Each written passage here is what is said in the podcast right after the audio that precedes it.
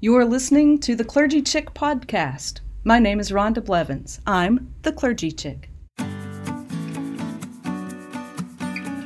From October 27th, 2019, at Chapel by the Sea in Clearwater Beach, Florida.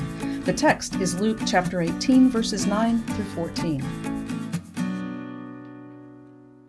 Jesus also told this parable to some who trusted in themselves that they were righteous and regarded others with contempt.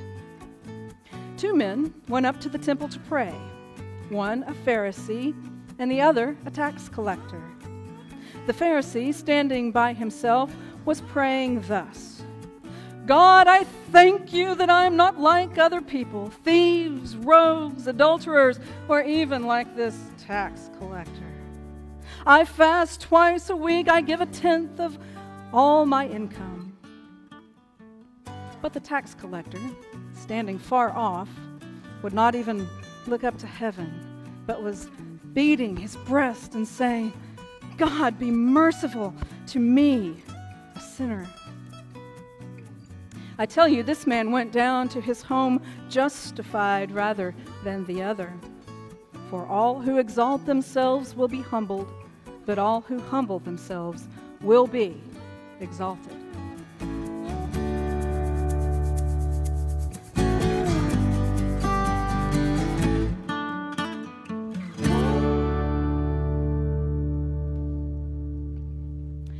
Well, good morning and welcome to the Clearwater chapter meeting of Right Oholics Anonymous.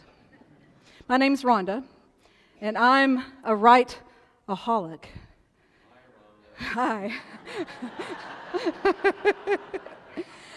it's been, oh, zero days since I was convinced of my own rightness and another's wrongness. You see, I'm addicted to to being right. You can ask my husband about that. you don't have to agree with me, really. You don't.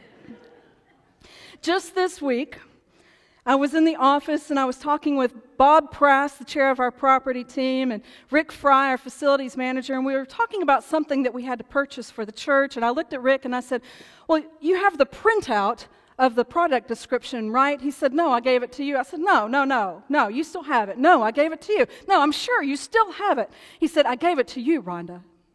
I said, Fine, I'll go look on my desk to see if I can find it.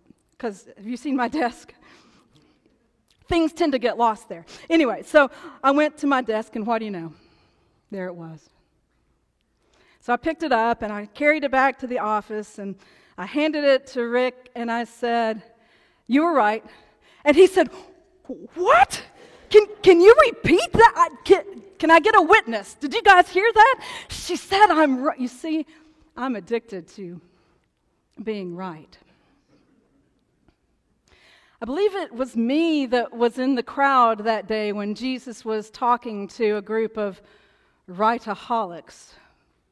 And I think I saw some of you there too. See, Jesus in talking to the people there, if you kind of read between the lines, and actually, no, it's stated explicitly, there were those who were there who were convinced of their own righteousness, their own moral superiority. They were right-aholics.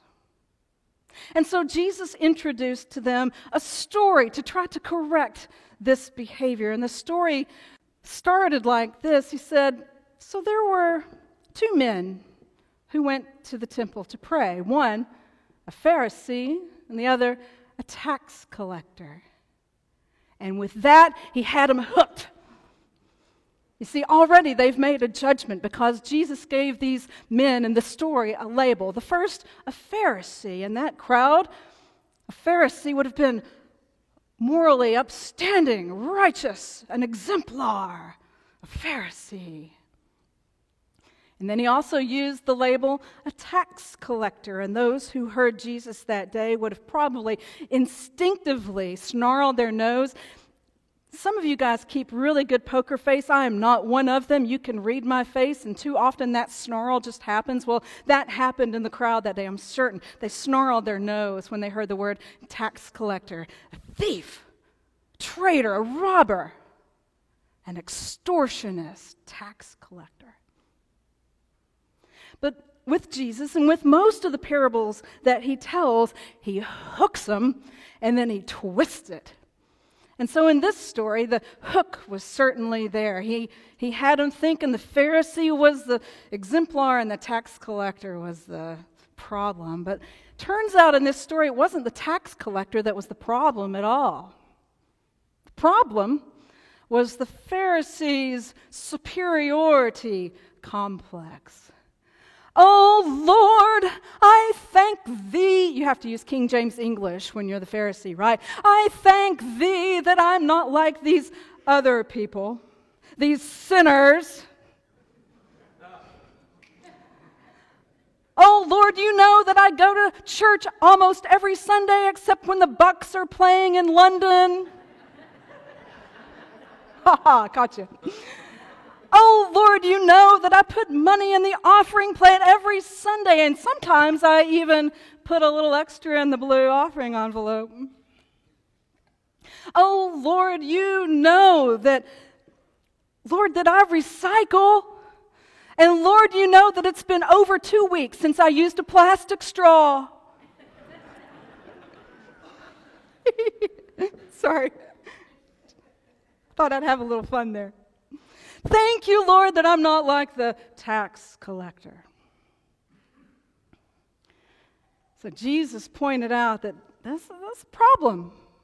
A little self righteousness going on there, a little superiority complex, a little arrogance, the absence of humility.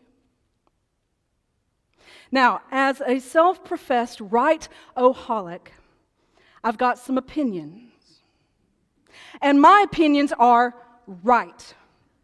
And you want to know what's wrong with America these days? Somebody say, Preach it, sister. Oh, there we go. Thank you. Finally. You want to know what's wrong with America these days? Is we're a nation full of right aholics. My opinion's correct on this, trust me. But if you don't, maybe you can trust the data. A couple of weeks ago, the Pew Research Center published a report about the attitudes that are fueling our political divide. Anybody notice that lately? Here's what they found. When asked to describe the morality of politicians based on party affiliation, is she going there? Yeah, she's going there. 55% of Republicans say Democrats are more immoral. 64% that they are more closed minded, and 63% that they are less patriotic than other U.S. citizens. But Democrats don't feel too smug for too long. Democrats' views of Republicans were no more charitable, with 47% saying Republicans are more immoral 75% that they are more closed minded, and 38% that they are less intelligent than other Americans.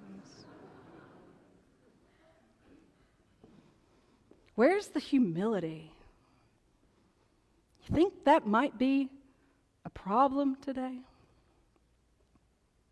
In the words of Anne Lamott, we can safely assume that we have fashioned God in our image when God hates all the same people that we do. So, in this story that Jesus tells,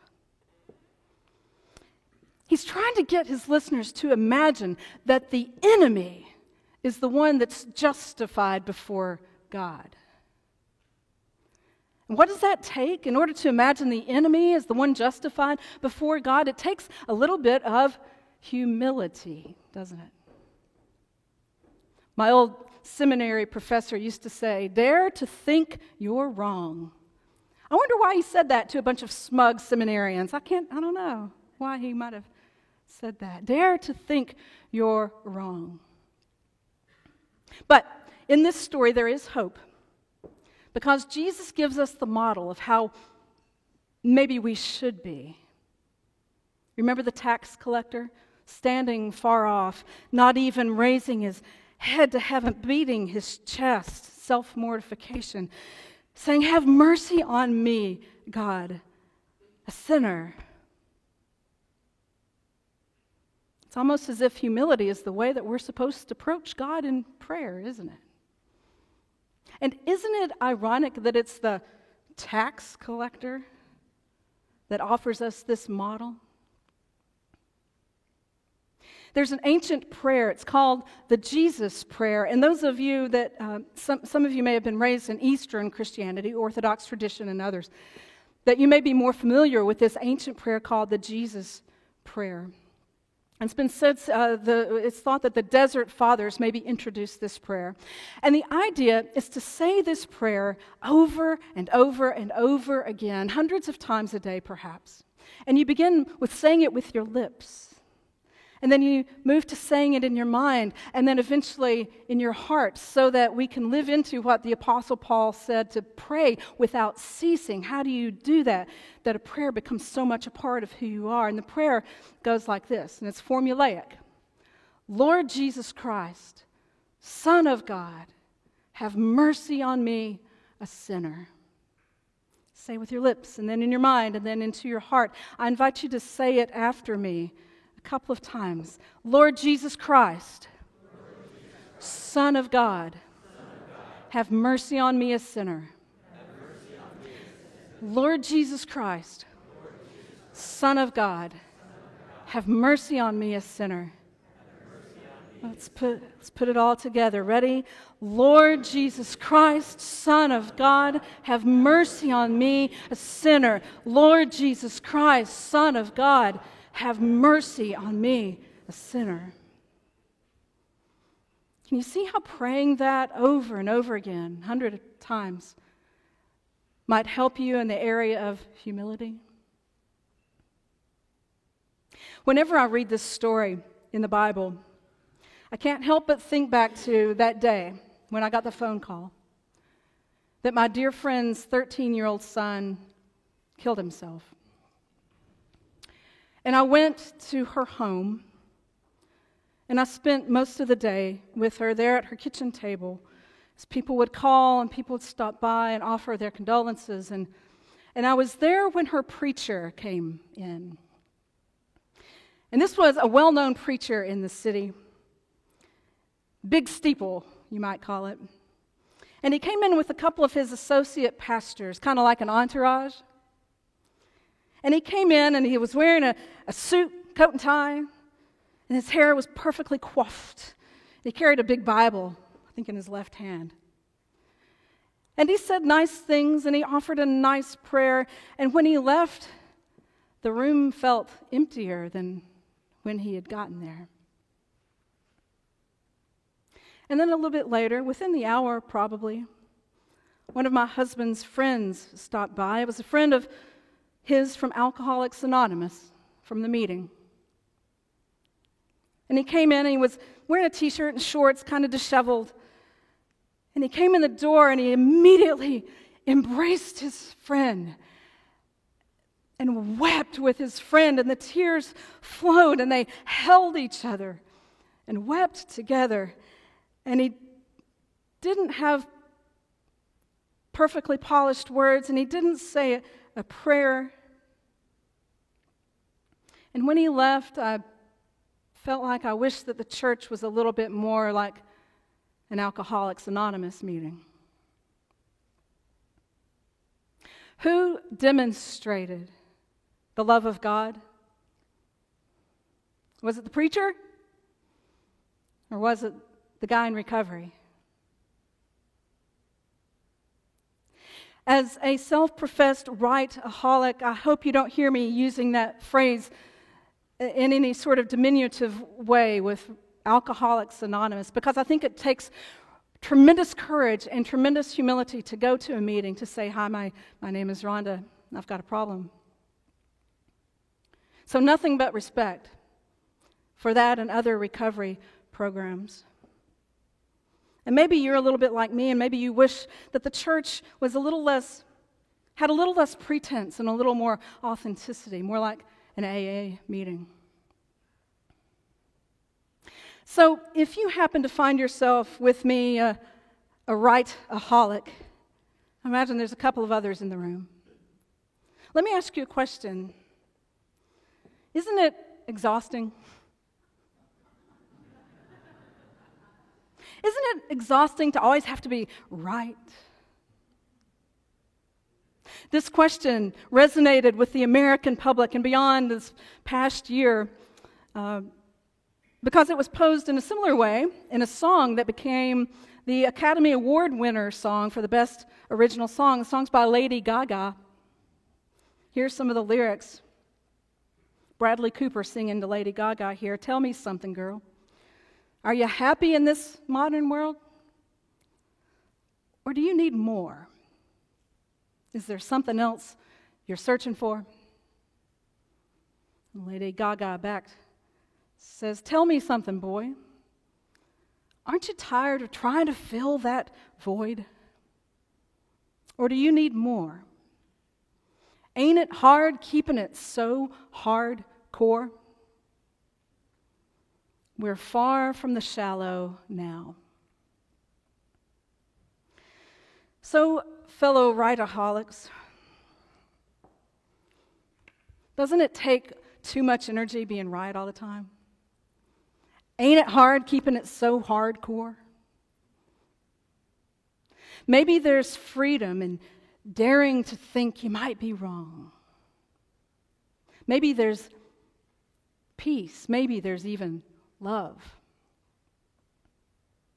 When we dare to think we're wrong, we move from the shallow into the depths of God's ocean, where rights and wrongs fade away and we become one in God's creation, one with each other, one with all of God's creation. So, my confession is this my name is Rhonda, and I'm a rightaholic. It's been hmm, zero days since I've been right and somebody else has been wrong, but I'm here today because I want to do better. I want to do better. Do you?